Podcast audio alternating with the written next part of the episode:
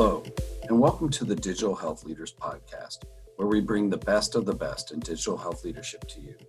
I'm Russ Branzell, President and CEO of the College of Healthcare Information Management Executives, or CHIME, and the host of this podcast. These are truly unprecedented times for our industry and our healthcare leaders. These leaders are doing everything they can to support our frontline caregivers and guide their organizations through some of the most tumultuous times in modern history. Today, we have one of those special leaders with us. Amazing leader, role model for so many in the industry across the globe. She's one of our current Chime board members. She's actually our secretary. She's also the chair of our Women of Chime committee. Uh, there's no one in the world that is happier on a daily basis, smiling through the phone, smiling through uh, Zoom and other means. She's just truly a special person. It is absolute pleasure to have Cherie McFarland the division CIO for West Florida Division, HCA Healthcare, with us today. Welcome, Cherie. Thank you, Russ. It's a pleasure to join you this morning. Well, let's just kick off with this because HCA is this gigantic company that people hear all about, and your CEOs in Washington, and, and it's just we everyone in the world generally knows who HCA is. Why don't you tell us a little bit who HCA is and how things are going across this whole globe, especially with some of the hotspots you all serve. Sure, absolutely. Well, um, you know, I've worked for HCA Healthcare for almost 24 years, Russ, and um, we've almost 180 hospitals across so many different states and in London.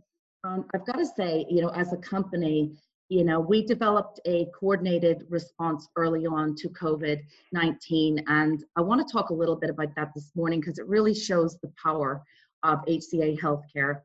And we, we paid our nurses pandemic pay and quarantine pay. And we're so proud, and I'm so proud of the activity and all of the initiatives that HCA has taken, not furloughing any employees and leadership giving up to 10 to 30% of their salaries to help with this, this effort. And one of the, the things we have is such a great culture. And we have a Hope Fund, which is colleagues assisting other colleagues. And over 140,000 colleagues have benefited from the many programs that the company has put in place during COVID. And many of you may have seen um, our CEO, Sam Hazen. He recently went to Washington, D.C., and um, HCA Healthcare offered ventilators for not just um, the federal government, but also to help out with New York and New Jersey. And, and that's really the culture that we have in HCA a, a culture of giving and caring for our patients and our employees. And so Sam Hazen, he started conference calls um, late February and hosted weekly conference calls with every division, as well as our division presidents, to make sure we had developed a very robust COVID 19 strategy early on. Well, you're you're definitely you know it's different you know, and I have to admit fully I, I have this perspective. It's different when you look at New York and in New Jersey, even though I teach occasionally in New York. It's different when it's there. But for you now, it's front and center. You know, you're right in the Tampa area. There's issues there. There's spikes going on across all of Florida, Texas, Arizona. We got HCA all over the place. Now it's real for you. What's what's it like for you right now? Well, a lot of conference calls, a lot of use of WebEx. Um, we're screening, obviously, all of our patients um, for elective surgery. Um, we monitor our employees for temperature, and we're just carefully monitoring the number of positive patients and PUIs um, for every single facility. And, you know, really for us, um, it's all about communication, and we have three really main tracks um, enabling our workforce and ramping up our remote access um, so that we're in communication. We've taken a lot of people off site, especially in IT. We've also created a knowledge center so that we can share best practices among and between our facilities. Um, we have an in-house um, app that was developed called Rhythm, and we've added about 47 different tiles um, so we can monitor our um, COVID patients by facility. We can also track ventilator usage and um, move equipment as needed. And one of the things um, I would say I'm very proud of is the IT staff in West Florida developed a PPE tracking and reporting tool that has now gone enterprise wide to the whole company. And this was early in March. We developed a tool that enabled us to track by facility, by patient, and by nurse our utilization of PPE with our supply chain and our division so that we wouldn't run out of supplies. So I think this was a best practice. And so for us, it's really being innovative and um, great communication. And we also developed a tool called Engage and um, Blue Shift, which enables us to um, contact our nurses on pandemic pay so that they can take open shifts where we need them at other facilities. So I think, you know, staying innovative, keeping plugged into the needs of the division, um, and being agile and flexible has really, really helped um, us support our division through all of this um, from an IT perspective. So Cherie McFarland gets to put app developer now on her resume. That's pretty oh, cool. Oh, I'm going to give that credit to my app dev team. I just get to talk about it. Well, well, on that note, let's talk about you a little bit because you know everybody's unique. We know that, but you're very unique. You have an amazing story of how you got. I mean, even got to the United States, how you got into the track, and now even being you know a world-renowned CIO. Tell us a little bit about your journey from just leave and, and kind of the environment you were in, even in Ireland. Sure, sure. Well, I grew up and I think they they refer to it as a child of the Troubles in the 1970s in, in Belfast in Northern Ireland. And um, when I was 11 years old, I was the second child's name picked out of a hat to come and spend the summer in Buffalo, New York, as part of a peace program to integrate Protestant and Catholic children together with host families. And so I loved it so much that I came back and went to junior high school for two years from 76 to 78. So I know some of you are doing the math, you're calculating my age, right? But um, um, this was um, a day that changed my life really forever um, because it exposed me to um, diversity, to a different culture, a melting pot. And I, I just absolutely fell in love with the USA. So I did go back to Ireland to finish my high school and university. And I was very, very lucky and privileged and honored to win scholarships for my bachelor's and my master of science in organization development and industrial psychology at the Queen's University of Belfast. And after I graduated, I emigrated again, the second time back at the end um, of 1987, beginning of 1988 to the USA, and really started in a consulting company that specialized in healthcare and really didn't have a background in healthcare and I certainly didn't have a background in IT, but the consulting company sent me to Lenox Hill Hospital in New York City and the Upper East Side. And I started working on administrative projects. And one of those projects for us was the five year strategic plan for IT. And I worked with one of the top consulting companies in the world. And when the current um, vice president of IT resigned, they asked me if I would help run the department and not having a technology background, I said, certainly I'll give it a shot. I know the strategic plan, I know all of the employees, I'm learning the technology side of the business. Why not? Let's let's take a risk, let's see how this goes. And I became the full-fledged director six months later. And that's why I really got my break into healthcare IT per se and started working with the we had a big resident population and house staff and started working with the chief resident on implementing CPOE back in the 90s. Um, and then I got another break. Um, in 1996, the CFO moved from Lenox Hill to what was then Columbia HCA.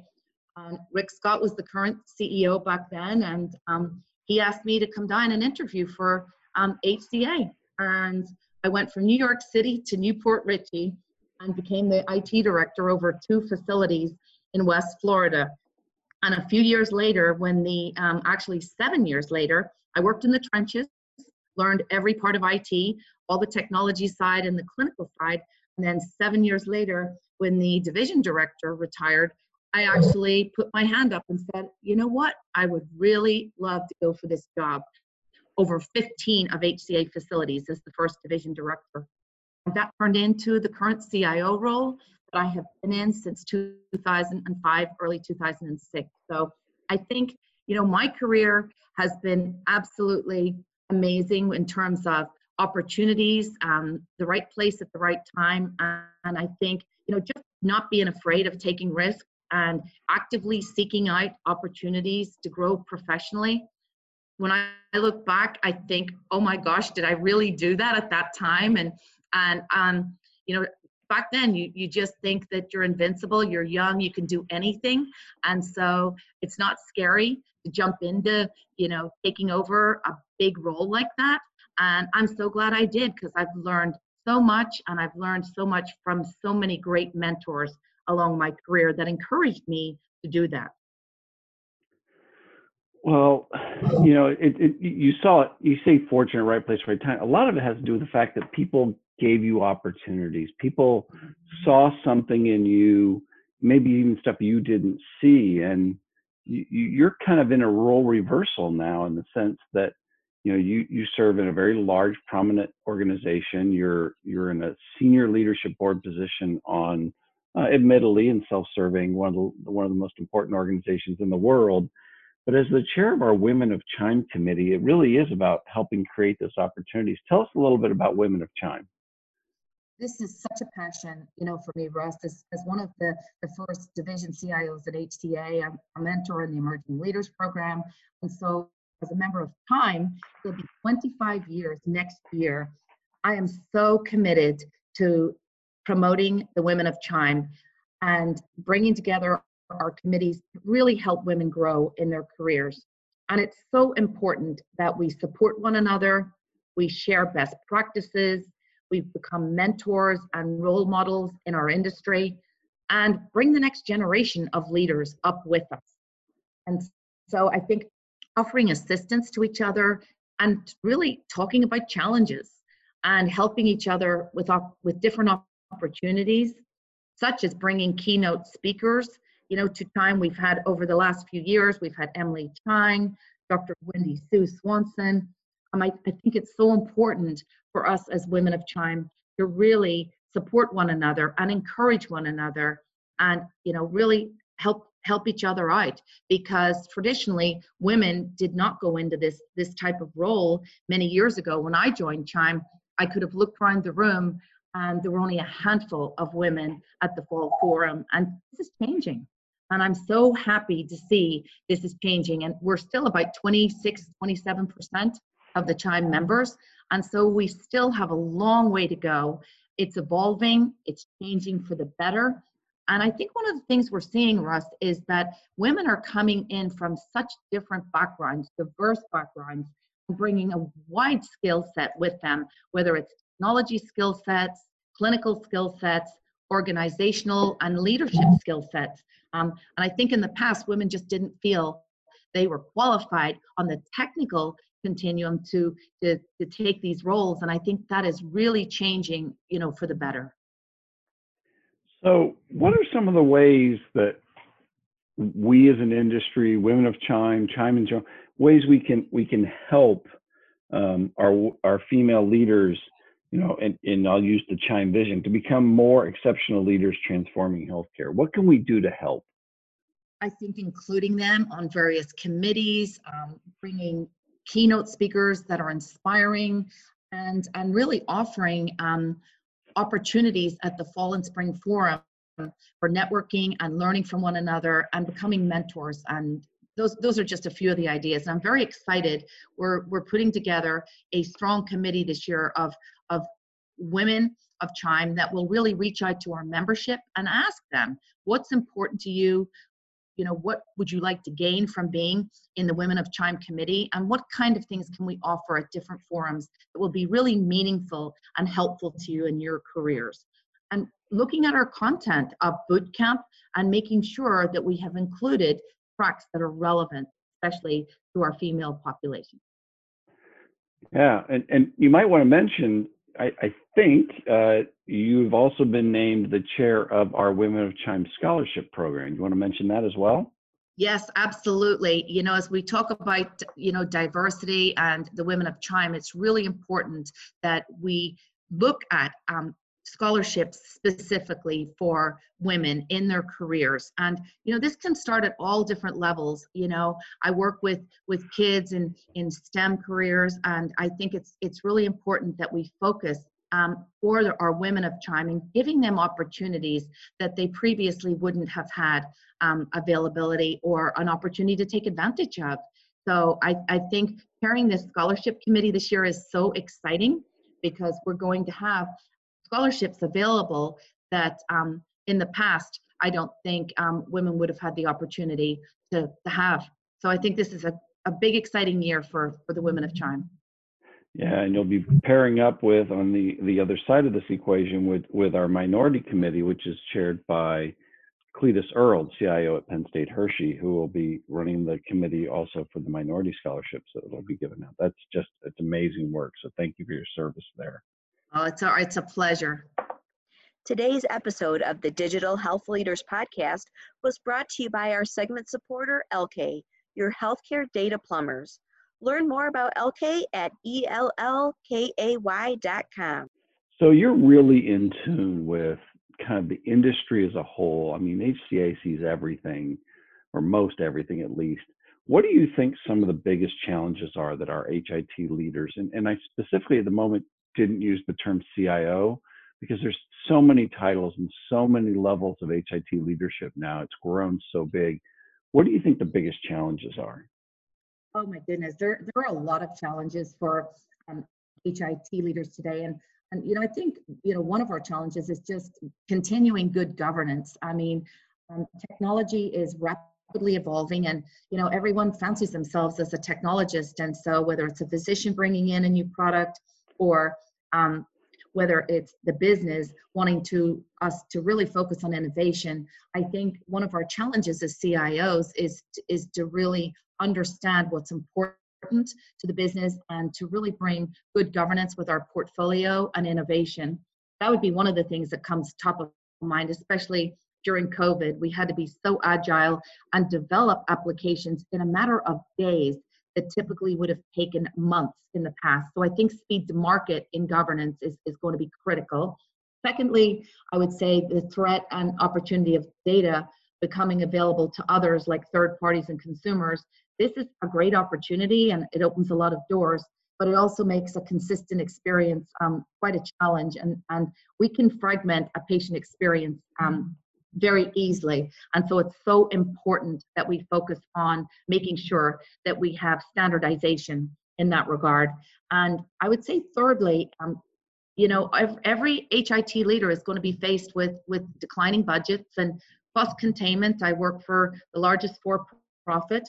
We have a company, we have a program called Simplify IT, where every year the CIO at each division of HCA is required under our performance excellence goals to really, you know, look for cost containment and cost savings ideas. And um, as a company, we typically have about 30 to 40 million dollars in Simplify IT savings every year. And I think the challenge is going to be for CIOs, especially with dwindling um, budgets, to really focus on how you can have a return on investment. And it's not about cost cutting, it's more about how to derive the best value from the technology, not only that we've already implemented, but that we're going to continue to enhance. So those are three that come to mind. And of course, I mean, cybersecurity is always going to be a, huge challenge facing all of us CIOs in the industry.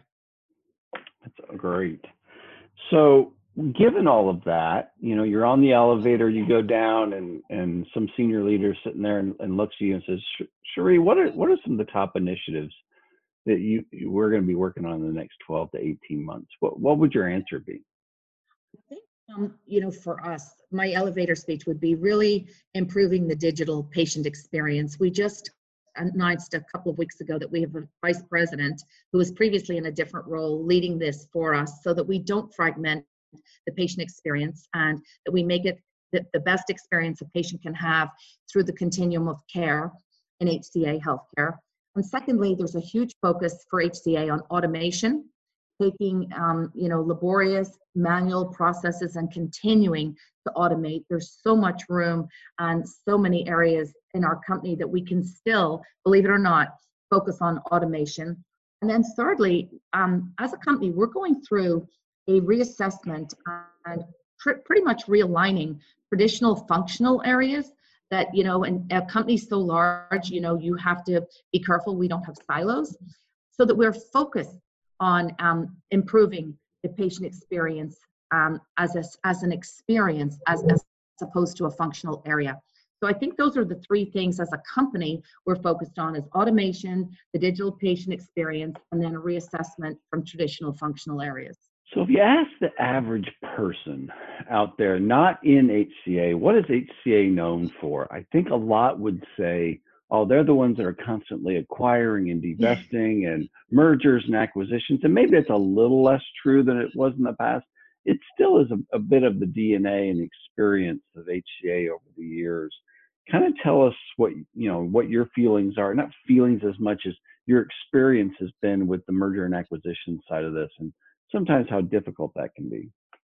Sure, it's it's always exciting and it's always a challenge. Um, over the span of my career with HCA, I've been involved in in um, numerous acquisitions um, of a Cerner facility, of former IASIS facilities, and of course, bringing them into the HCA fold is always exciting and at the same time a challenge. And I've also done divestitures, and we've had to close, unfortunately, hospitals over the years as well.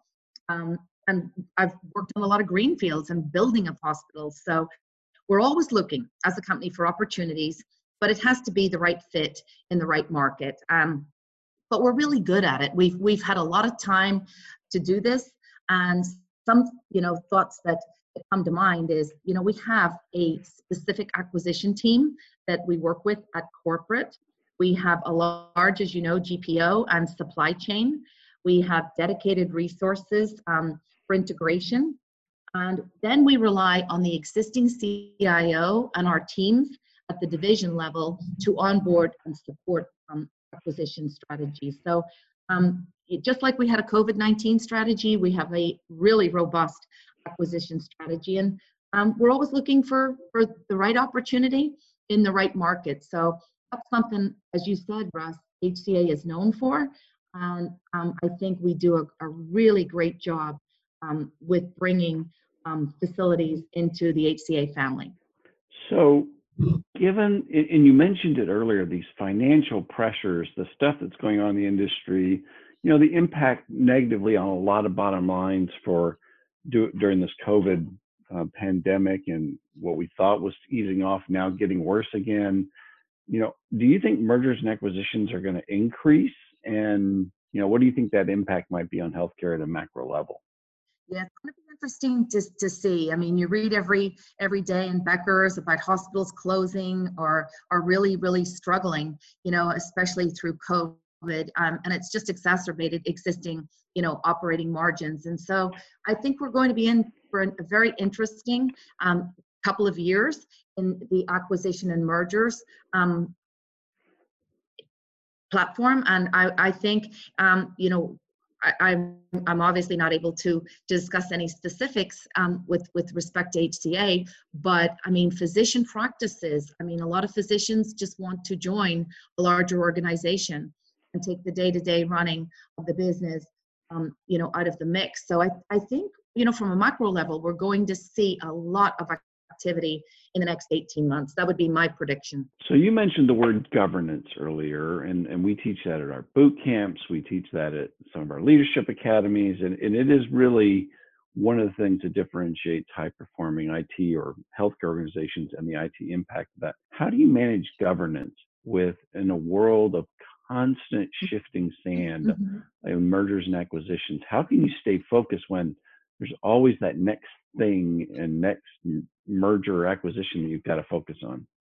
First of all, being you know being flexible and agile. I mean, obviously, like my colleagues, we have a strategic plan, but it's it's very fluid, and um, we align very closely to the business. Um, we're at the table with the senior leaders with upcoming plans. We work really closely with our all of our vice presidents over different service lines and and with our corporate teams um, with clinical services operations group and so i think you know having good good structures in place great communication in place and just being willing to be to be really flexible and agile, you know, with our strategic initiatives. You can start the year with a plan, and six months later, that plan can look entirely differently than where you started. And so I think that's the key is being flexible as a senior IT leader to align and help drive, you know, the, the business strategy um, of each of our HCA divisions. So, so on that note, you know, you mentioned the term earlier, digital patient experience, and even the name of this program, Digital Health Leaders, which we would consider you one of the best ones in the industry. How do you, and in particular HCA, how do you define digital health? And how is that different than what we've been traditionally practicing in healthcare?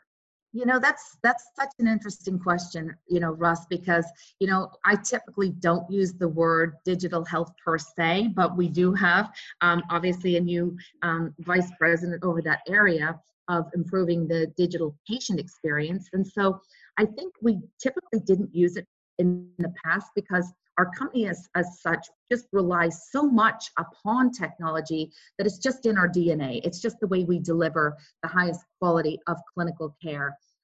And so, you know, the ecosystem that, you know, we, we talk about it, really heavily relies on interoperability, high availability, um, notification personalization. And that's really our, our goal is to deliver that as seamlessly as possible and as efficiently. And I think that's what we do as a company in HCA. And so I think it's got a new title, but it's what we've always historically been known to, to deliver. Well, I've got a couple more questions. The last one you probably don't even see coming. So, well, maybe you do. You know me well enough. But we'll, we'll first, you know, everybody has one or two great ideas. You know, you, you might have been your app, but I don't let you, I'm not going to let you use that one.